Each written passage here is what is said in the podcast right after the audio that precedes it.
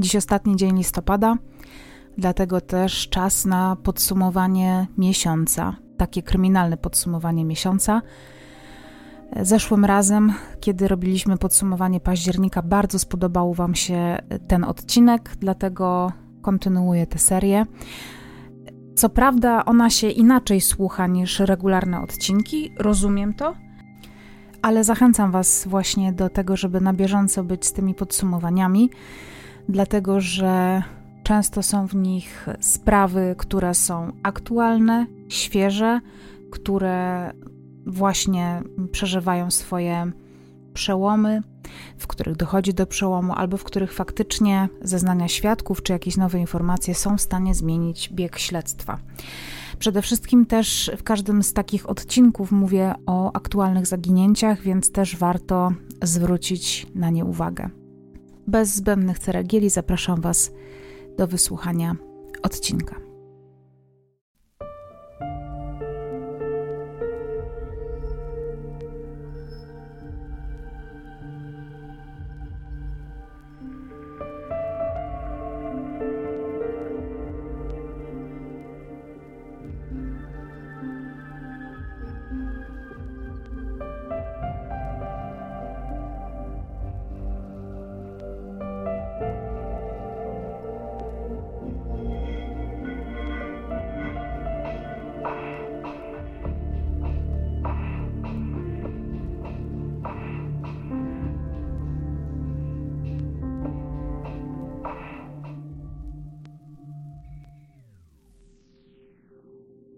To, co z pewnością wstrząsnęło nami wszystkimi, to jedna z akcji, właściwie przeprowadzonych na bardzo szeroką skalę, w której został uruchomiony Child Alert i każdy z nas otrzymał powiadomienie SMS-em o porwaniu dziewczynki, której matkę wcześniej e, zamordowano. Dziewczynka miała zostać porwana przez swojego ojca.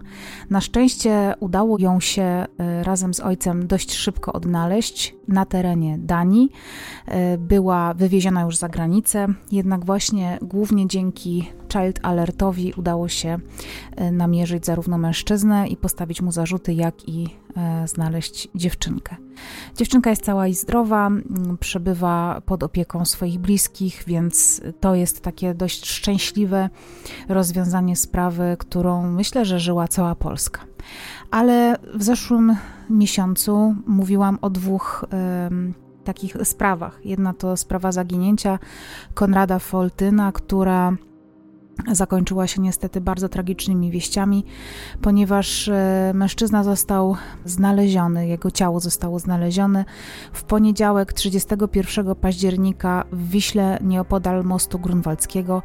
Zwłoki zostały skierowane do Zakładu Medycyny Sądowej w celu ustalenia przyczyny śmierci. Dalsze informacje nie zostały podane, jednak e, wiemy tylko tyle, że niestety życie Konrada zakończyło się właśnie w październiku, prawdopodobnie w nocy z 22 na 23 października 2022 e, roku. Z kolei opowiadałam też o zabójstwie 4,5-letniego Leonka. Media w ciągu tego miesiąca, mówię tutaj o listopadzie, dotarły do nowych faktów w sprawie śmierci chłopca. Głosu udzielił biologiczny ojciec Leona, który mimo rozstania z matką nie za bardzo brał czynny udział w życiu swojego syna. Karolina, matka Leosia, urodziła go w wieku 15 lat, natomiast Daniel, czyli jego ojciec, miał wówczas lat 16. Chodzili razem do szkoły, ale Daniel miał problemy z nauką, przenieśli go więc do Młodzieżowego Ośrodka Socjoterapii Pajacyk w Radomiu. Wtedy Karolina przeniosła się tam też, ponieważ chciała być blisko swojego partnera. Y, był to czas, w którym już spodziewali się dziecka. Byli no, młodymi nastolatkami. Początkowo mieszkali razem i starali się wychowywać syna wspólnie z pomocą babci Karoliny, jednak związek nie trwał zbyt długo. Karolina i Daniel rozstali się, a wówczas matka Leona zaczęła spotykać się z Damianem i zaczęły się problemy. Przede wszystkim tułali się, wynajmowali mieszkania gdzie bądź, mocno zaniedbując opiekę nad synem. Z kolei biologiczny ojciec chłopca niezbyt interesował się synem, czego teraz po czasie bardzo żałuje. Ale to, o czym wspomina, to fakt, że w momencie, kiedy urodził się Leon, miał swoje prywatne problemy, o których nie chce mówić, ale nie chciałby syn widział go w takim stanie, w jakim wówczas był. Możliwe więc, że mm, chodziło o jakieś uzależnienie, nie wiem. Co wynika z jego słów, to to, że starał się odzyskać prawa do opieki nad synem, to znaczy, że musiał je mieć, czyli pewnie był po prostu wpisany w dokumenty, no tak się domyślam, co oznacza chyba tyle, że mm, musiał tych praw zostać pozbawiony. Ojciec chłopca opowiada, że wyszedł na prostą, ma stabilną pracę i że żałuje, że nie podjął wcześniej żadnych kroków, by odzyskać prawa do opieki nad synem. Mężczyzna mówił również w wywiadzie dla Radia Z, że od początku nie przepadał za Damianem, czyli nowym partnerem e, Karoliny, jednak nigdy nie sądził, że może doprowadzić do takiej tragedii. Prababcia Leonka, czyli babcia Karoliny, matki chłopca, traktowała dziecko jak swojego syna, była w stanie zrobić dla niego wszystko, wychowywała go, dbała i opiekowała się nad nim. No niestety jednak chłopiec trafił też pod opiekę swojego mm, ojczyma, który finalnie odebrał Leonowi życie. Przejdźmy jednak do listopada. 7 listopada na policję w Gdańsku, a dokładniej na komisariat w dzielnicy Chełm, zgłosiła się kobieta, która twierdziła, że nie może dostać się do mieszkania swojego 41-letniego partnera. Z pomocą Straży Pożarnej do mieszkania udało dostać się siłą. Na miejscu ujawniono zwłoki mężczyzny, a ze wstępnych y, ustaleń wiemy, że ciało leżało przez co najmniej kilka dni. Śledczy ustalają przyczyny śmierci. Na ciele ofiary ujawniono bowiem wiele ran kłutych i najprawdopodobniej przyczyną śmierci mężczyzny miał być konflikt rodzinny, w wyniku którego doszło do tragedii, ale nie wiemy, czy komuś zostały podstawione zarzuty i czy ktoś w tej sprawie jest konkretny podejrzewany. W województwie śląskim z kolei 12 listopada w Sosnowcu w jednym z mieszkań przy ulicy Piłsudskiego doszło do zabójstwa młodego mężczyzny. Według policjantów i śledczych mężczyzna został śmiertelnie ugodzony nożem przez swoją 32-letnią partnerkę. Ratownicy z pogotowia ratunkowego, którzy zostali wezwani na miejsce zdarzenia, podjęli próbę reanimacji mężczyzny, bo jeszcze żył, ale jednak nie udało się go uratować. Prowadzący śledztwo dotarli do informacji, że ofiara oraz jego partnerka zamieszkiwali wspólnie lokal, w którym doszło do tragedii. Podobno kobieta miała skłonności do agresji, z kolei e, jej partner mm, wcześniej już trafił raz do szpitala z powodu dźgnięcia nożem przez agresorkę. W efekcie tego e, mężczyzna miał przybite płuco, ale nie wniósł żadnego oskarżenia przeciw e, swojej partnerce. Sąsiedzi ofiary nie mają dobrego zdania na temat kobiety. Podobno w mieszkaniu bardzo często dochodziło do kłótni, a kobieta miała mieć problem z zachowaniem równowagi psychicznej. Nie mam pojęcia, czy była zaburzona, czy cierpiała na jakąś chorobę psychiczną, jednak jest to sytuacja, w której widać, że przemoc y, wychodziła poza y, ścianę tego mieszkania. Sąsiedzi słyszeli awantury, mężczyzna był wcześniej w szpitalu. Mm, e, doszło do dźgnięcia nożem, którego nie da się raczej przypisać niczemu innemu niż jakiejś awanturze z użyciem ostrego narzędzia. E, finalnie mężczyzna stracił życie w swoim własnym mieszkaniu. To taka trochę historia analogiczna do tych wszystkich, w których ofiarami są kobiety, ale właśnie pamiętajmy, że mimo, że to głównie kobiety są ofiarami przemocy domowej, to spotyka ona również mężczyzn i nie można jej w żaden sposób bagatelizować. To nie jest tak, że kobieta jest słabsza e, i e, nie jest w stanie zadać e, ciosu mężczyźnie, nie jest w stanie go zabić myślę, że sytuacji i historii takich znamy wiele, kiedy mm, to mężczyzna ginie z rąk kobiety. Także pamiętajmy o tym.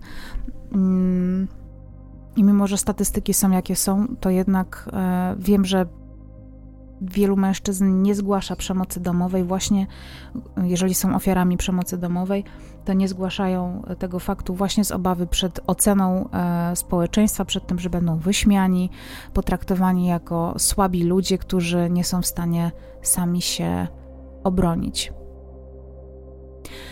15 listopada około godziny 16 38-letni mężczyzna zadzwonił na, na telefon alarmowy, informując, że zabił swoją partnerkę. Do zdarzenia doszło w Sulechowie, niedaleko Zielonej Góry w województwie lubuskim. Mężczyzna określił dokładnie miejsce, gdzie znajdować się miało ciało kobiety, więc funkcjonariusze szybko e, udali się w to miejsce, które mężczyzna określił.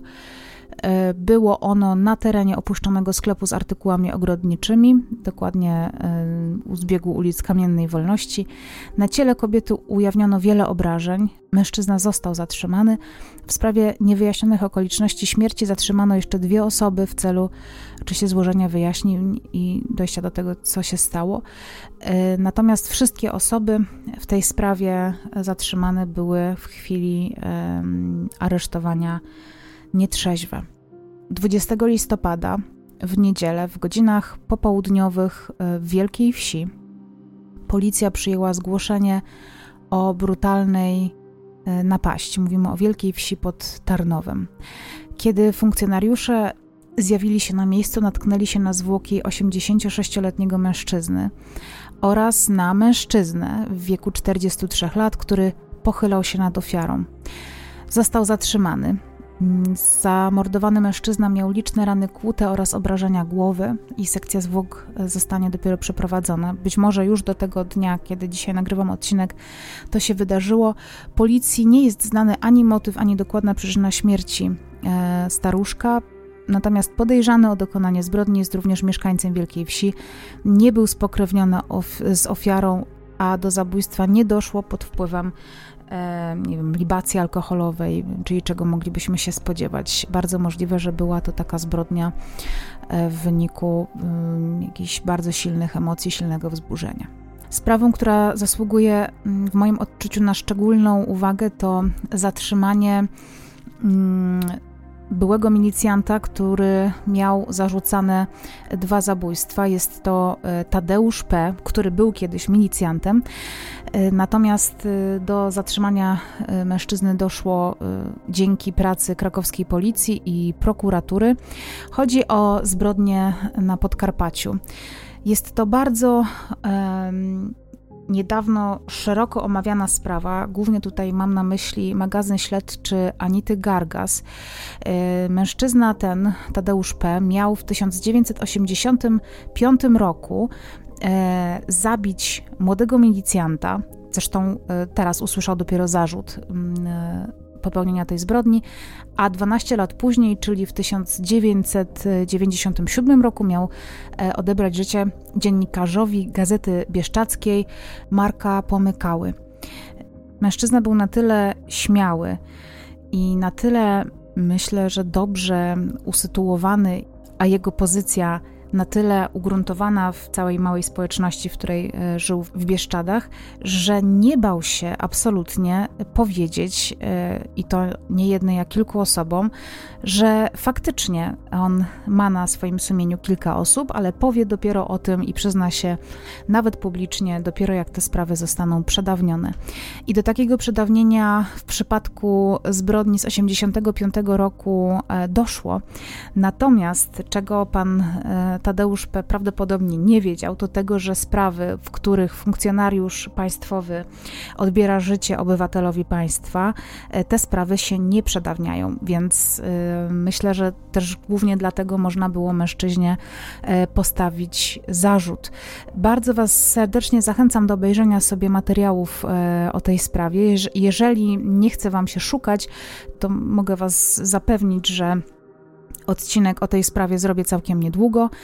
Mm, to też taka, myślę, że ważna historia, ponieważ w Polsce zginęło już kilku dziennikarzy. Y, Jarosław Ziętara, oczywiście, y, opowiadana przeze mnie też historia Aleksandry Walczak czy sprawa, którą jeszcze się nie zajęłam, a sprawa chociaż no, Jarosława Ziętary, o którym przed chwilką powiedziałam, ale też sprawa zamordowanej Iwony Mogiły Lisowskiej, która co prawda e, jej zwłok nigdy nie odnaleziono i była przez bardzo długi czas traktowana e, jako osoba zaginiona, jednak Myślę, że z całą pewnością możemy przyjąć, że straciła życie. Y, no i tutaj właśnie Marek Pomykała również był osobą, która straciła życie y, jako dziennikarz i pełniąc y, tutaj swój zawód. W przypadku Aleksandry Walczak i Iwony Mogiły Lisowskiej nie jestem o tym przekonana, natomiast na pewno tak było w przypadku Jarosława Ziętary i myślę, że podobnie jest z Markiem Pomykałą. To bardzo ciekawa sprawa, bardzo skomplikowana, oczywiście zagmatwana. Jest tam bardzo wiele wątków, e, bardzo wiele motywów, które jeżą włos na głowie, i człowiek zastanawia się, jak to jest możliwe, że w ogóle coś takiego, coś tak jawnego może ujść komuś na sucho. No ale to jedna z tych historii, która pokazuje, że życie pisze najlepsze scenariusze. Przejdźmy też e, do zaginięć. Dzisiaj opowiem Wam o dwóch zaginięciach. Pierwsza to sprawa Rafała Skiby. To mężczyzna zaginiony w październiku. Tuż przed zaginięciem zakończył pracę we Francji, jednak nie powrócił do Polski. 16 listopada nawiązał kontakt telefoniczny ze swoją matką.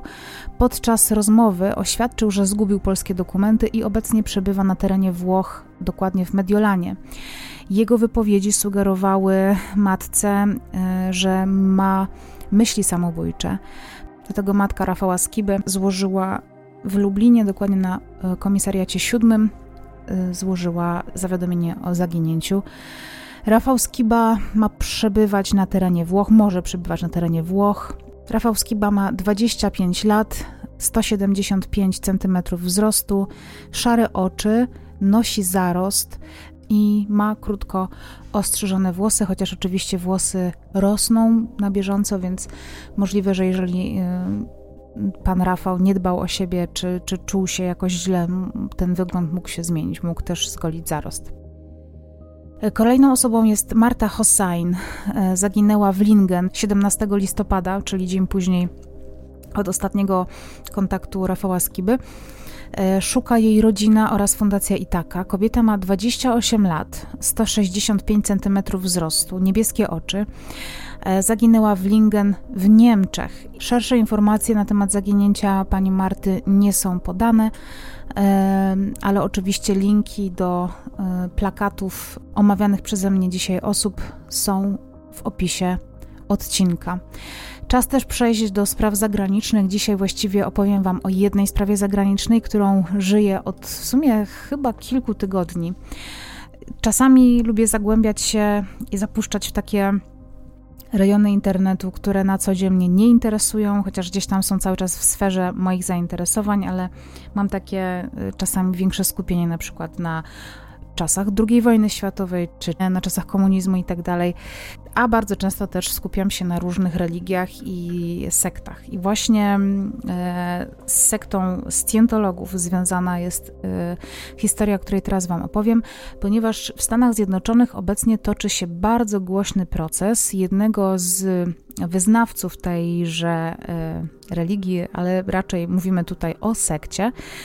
Dlaczego mówię o Scientologii jako o sekcie? Ponieważ spełnia absolutnie wszystkie kryteria grupy destrukcyjnej.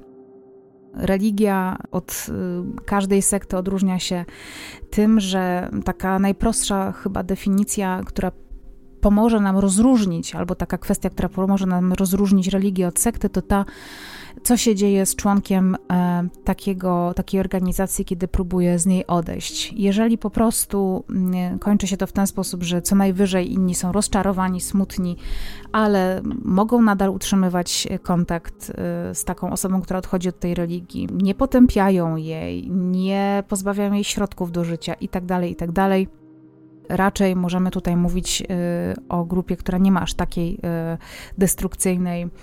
Oczywiście bardzo, bardzo to spłycam, ale myślę, że to jest jedna z najbardziej takich znamiennych różnic, która mm, jednak pozwala te dwie rzeczy rozróżnić. W przypadku sekty odejście z takiego um, ugrupowania jest bardzo trudne, bardzo często uniemożliwiane. E, w bardzo wielu przypadkach e, kończy się wykluczeniem z danej społeczności, zerwaniem wszystkich kontaktów, szkodzeniem takiej osobie, pozbawieniem jej środków do życia czy prześladowaniami. E, no i właśnie tutaj religia scjentologów, która w Polsce jest bardzo niepopularna, Natomiast w Stanach święci triumfy. Wśród celebrytów, którzy również są z tą sektą związani, to oprócz e, słynnego, e, najsłynniejszego chyba scjentologa na świecie, Toma Cruza, jest również John Travolta, ale też takie osoby jak chociażby Nancy Cartwright, która podkłada głos m.in. Bartowi Simpsonowi, czy Catherine Bell, Ann Archer, Kirstie Ali, Erika Christensen, Chick Corea, Jenna Elfman, czyli główna kobieca bohaterka serialu Dharma and Greg, Elizabeth Moss, aktorka znana przede wszystkim z opowieści podręcznej, ale też z serialu e, Mad Men, oraz Danny Masterson oraz jego brat e, Christopher Masterson. E, Danny Masterson może być szeroko e, kojarzony jako jeden z aktorów e, genialnej, ale już nieistniejącej komedii That 70s Show, czyli Szalone lata 70., bo tak po polsku się nazywała. Tam grał rolę Stevena Hyda. I to właśnie z Danny Mastersonem e, dzieje się teraz bardzo głośny proces. W marcu 2017 roku, e, tak to się mm, zaczęło, trzy kobiety niezależnie od siebie złożyły zawiadomienie o tym, że Daniel Masterson miał je molestować e, na planie jednego z e, seriali robionych dla Netflixa.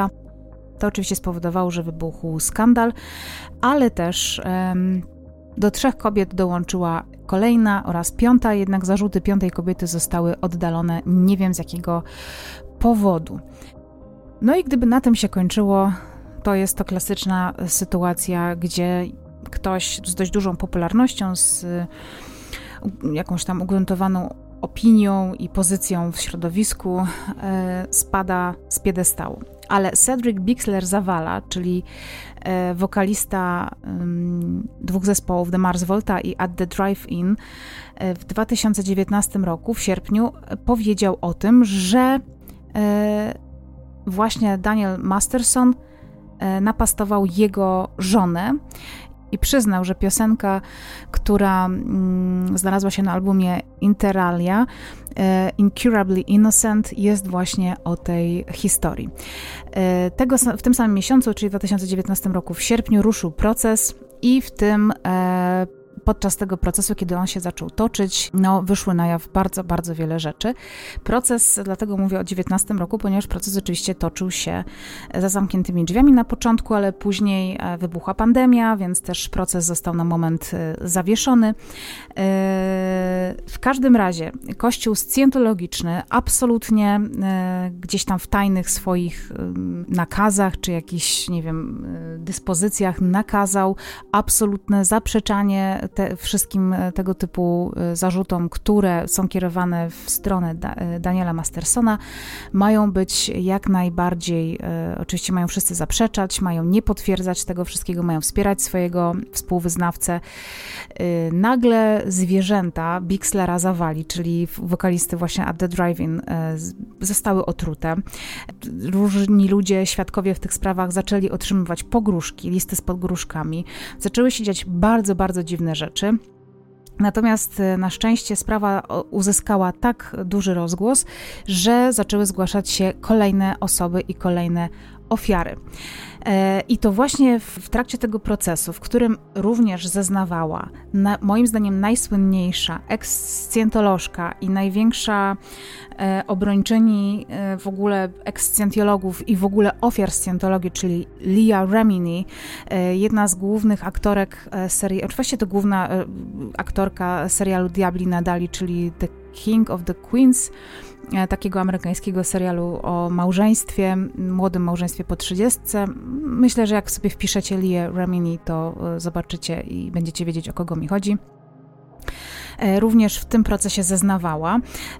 Ona naprawdę nie bierze jeńców w walce ze scjentologią i to właśnie wówczas wyszła na jaw historia mm, Shelley Miscavige, czyli żony obecnego przywódcy kogoś w rodzaju papieża e, kościoła scjentologicznego, czyli Davida Miscavige, nie wiem jak e, odmienić to, której to e, Lia Remini nie widziała od bardzo wielu lat. No oczywiście wiadomo, odeszła z sekty, więc straciła z nią kontakt, ale nie widziała jej również w ostatnich latach, kiedy w tej sekcie była.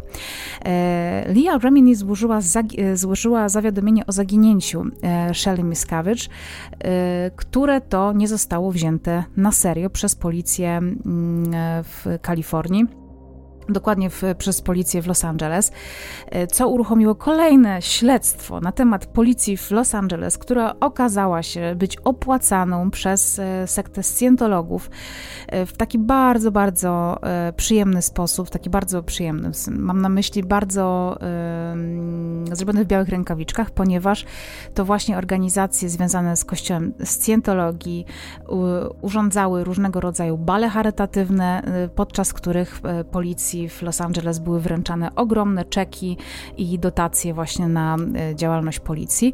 E, przez to mam wrażenie, że e, osoby, które stały na czele właśnie Los, Los Angeleskiej, Los Angelańskiej policji po prostu były w kieszeni scjentologów. Co więcej, wiadomo, że na takich balach pojawiają się celebryci związani z, ze scjentologią, pojawiają się też e, może wysoko postawieni, ale nie aż na tyle, żeby e, brać udział w balu z celebrytami, policjanci, więc to wszystko e, było no takim, taką bardzo dobrze współgrającą symbiozą.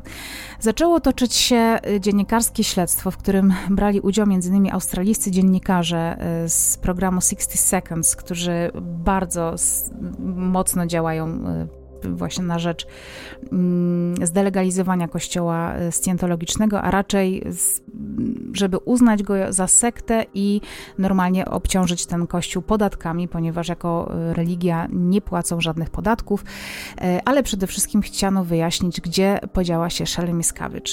Kobiety faktycznie nikt nie widział od kilku albo nawet kilkunastu lat.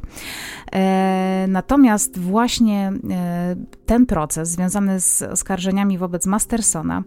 E, wyłuszczył wszystkie nieprawidłowości, jakie dzieją się mm, w kościele scjentologicznym, również te nieprawidłowości, które, które wiążą się z opłacaniem policji i z tym, że nie zostało to zgłoszenie o zaginięciu wzięte na serio, że Lia Remini nigdy nie została poinformowana o tym, czy e, Shelley Miscavige została w jakiś sposób odnaleziona i czy zostało ustalone jej miejsce pobytu. No i dopiero kilka dni temu dowiedzieliśmy się, że faktycznie policjantom udało dotrzeć się po wielu, wielu latach do y, Shelley Miscavige. Została ona y, przedstawiona czy pokazana jakoś policjantom, jednak y, w żaden sposób nie została przeprowadzona jakaś interwencja, czy kobieta faktycznie jest przetrzymywana, bo tak twierdzi na przykład ojciec Davida Miscavige'a, który również y, był w sekcie scjentologów, ale odszedł, twierdzi, że Shelley Miscavige jest y, więziona przez swojego męża Davida, y, który ma być niezwykle wyrachowanym i człowiekiem, który w ogóle nie posiada żadnych emocji, no, psychopatycznym, socjopatycznym przywódcą e, groźnej sekty. I teraz, co wydarzyło się bardzo dziwnego w tym procesie? Ponieważ e, kilka dni temu miał być ogłoszony, mówię tutaj o końcówce listopada, miał być ogłoszony wyrok w, sprawie e, Daniela Petera Mastersona. Dowodów było mnóstwo, świadków było mnóstwo. E, Ława przysięgu składała się oczywiście z 12 albo 10 osób, już teraz nie pamiętam. W każdym razie wszyscy byli przekonani do tego, że nawet jeżeli Danny Masterson zostanie uznany za winnego, to zapewne stanie się tak w jednym e, z kilku stawianych mu zarzutów. Na pewno nikt nie spodziewał się uniewinnienia, e, ale nie doszło do uniewinnienia. Natomiast doszło do e, sytuacji, w której przysięgli nie byli w stanie podjąć, ustalić wspólnych, wspólnego wyroku, więc to się nazywa po angielsku hang jury, czyli nie wiem, jakiś pas, impas, o impas to się nazywa. E, więc sędziowie utknęli w impasie. Co więcej, sędzia przewodniczący e, stwierdził, że nie ma co zmuszać w tym momencie przysięgłych do debatowania, skoro zbliżają się święta dziękczynienia, bo to było dokładnie w zeszłym tygodniu, i wypuścił tych e, jurorów na święta. A wiemy, że przynajmniej tak mi się wydaje, że osoby, które w, e, orzekają mm, i są jako przysięgli, nie mogą mieć kontaktu ze światem zewnętrznym, nie mogą czytać e, niczego, co pojawia się w internecie, nie mogą rozmawiać z ludźmi o tej sprawie, nie mogą czytać żadnych doniesień prasowych, oglądać telewizję telewizji, no po prostu muszą zachować absolutnie swoje zdanie, nie mogą być w żaden sposób naciskani z zewnątrz. I to mnie bardzo niepokoi, ponieważ wypuszczenie tych ludzi naraża ich moim zdaniem na wpływy właśnie scjentologiczne, ponieważ e, osoby, które są związane, czy były związane z kościołem scjentologicznym, mówią o tym, że były notorycznie śledzone, stalkowane, prześladowane, e, że sekta ma tak ogromne pieniądze i tak e, ogromne środki na to i sposoby na to, żeby otaczać, osaczać i zmuszać i wywierać wpływ na ludziach, którzy, z którymi walczy jako Kościół, że y, jest to po prostu straszliwie niebezpieczne. Dlatego też Myślę, że ta wieść zszokowała e, bardzo wiele osób. Natomiast e, dzięki temu głośnemu procesowi, którego wyniku jeszcze nie znamy, e, wyroku jeszcze, wyrok jeszcze nie zapadł i nie wiadomo, czy nie zostanie cały proces unieważniony i skierowany do ponownego, czy nie zostanie rozpoczęty od nowa, to przynajmniej doprowadziło do tego, że udało się ustalić, że Shelley Miscavige żyje i że przynajmniej według policjantów, którzy sprawdzali właśnie co się dzieje z Shelley Miscavige, no, stwierdzili, że nie dzieje jej się krzywda, ale oczywiście to pozostawiam e, tutaj pod no, duży znak zapytania stawiam przy tym, ponieważ e, czy ofiary sekty są w stanie e, czuć się dobrze, będąc w tej sekcie. Najprawdopodobniej, tak mówią specjaliści, którzy w tym kościele byli dość wysoko, ale odeszli z tej organizacji, mówią, że najprawdopodobniej została zesłana na takie wygnanie, tak jak, nie wiem, zsyłano księży y, pedofili, którzy po prostu nie mogli pełnić dalej roli e, na przykład proboszczów w swoich parafiach, zsyłano jak na przykład Peca, nie wiem, gdzieś tam na Dominikanę, więc tutaj akurat podobno Szali Miskawicz miała być zesłana gdzieś tam y, do jakiegoś specjalnego ośrodka badawczego, który tak na dobrą sprawę jest niby bardzo prestiżowy, ale na dobrą sprawę oddzielają od całej społeczności scjentologów. I tyle. To moim zdaniem właśnie najciekawsza chyba taka światowa sprawa, która obecnie się dzieje. Nie jest typowo do, typowo nie dotyczy zabójstwa, ale było tutaj e, śledztwo dotyczące Shelley Miscavige, która, ja szczerze powiedziawszy, byłam przekonana, że, że po prostu zmarła i że nie żyje, i że nikt nie zgłosił jej zabójstwa czy tam jej śmierci e, organom ścigania. W każdym razie, na szczęście, Shelley żyje.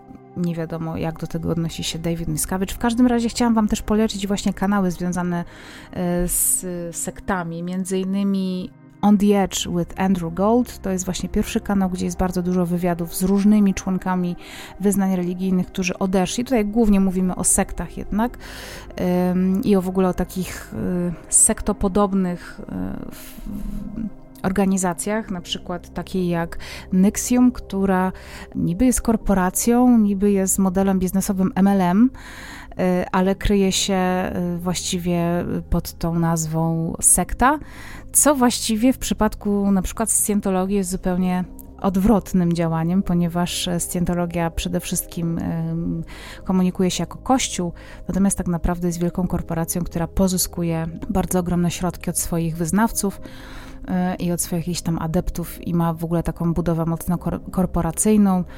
Mm, więc zachęcam Was serdecznie do e, śledzenia e, tego kanału oraz do śledzenia kanału, to wszystko mówię na YouTubie, jeżeli znacie angielski oczywiście, ale być może można sobie też włączyć tłumaczenie. Drugi kanał to Growing Up with Scientology. E, jest bardzo dużo live'ów, dużo rozmów, dużo e, ciekawych opowieści i historii i myślę, że dużo osób, które interesują się kryminalnymi aspektami rzeczywistości, też odnajdą wiele interesujących wątków właśnie w takich destrukcyjnych grupach e, religijnych. Dziękuję Wam bardzo za uwagę. Jeżeli e, macie jakieś sprawy, które chcielibyście poruszyć w grudniu, mówię tutaj właśnie o takich krótkich wspominkach, e, czy zaginięcie, czy na przykład szukacie świadków jakichś wydarzeń, to piszcie. E, nie obiecuję, że wszystkimi się podzielę, czy że wszystkie ujmę w takim odcinku, ale bardzo chętnie się im bliżej przyjrzę. Dziękuję Wam dzisiaj za uwagę. Bądźcie czujni, miejcie oczy dookoła głowy. Życzę Wam wszystkiego dobrego, żebyście byli zdrowi, bezpieczni i żebyście uważali na siebie. Do usłyszenia.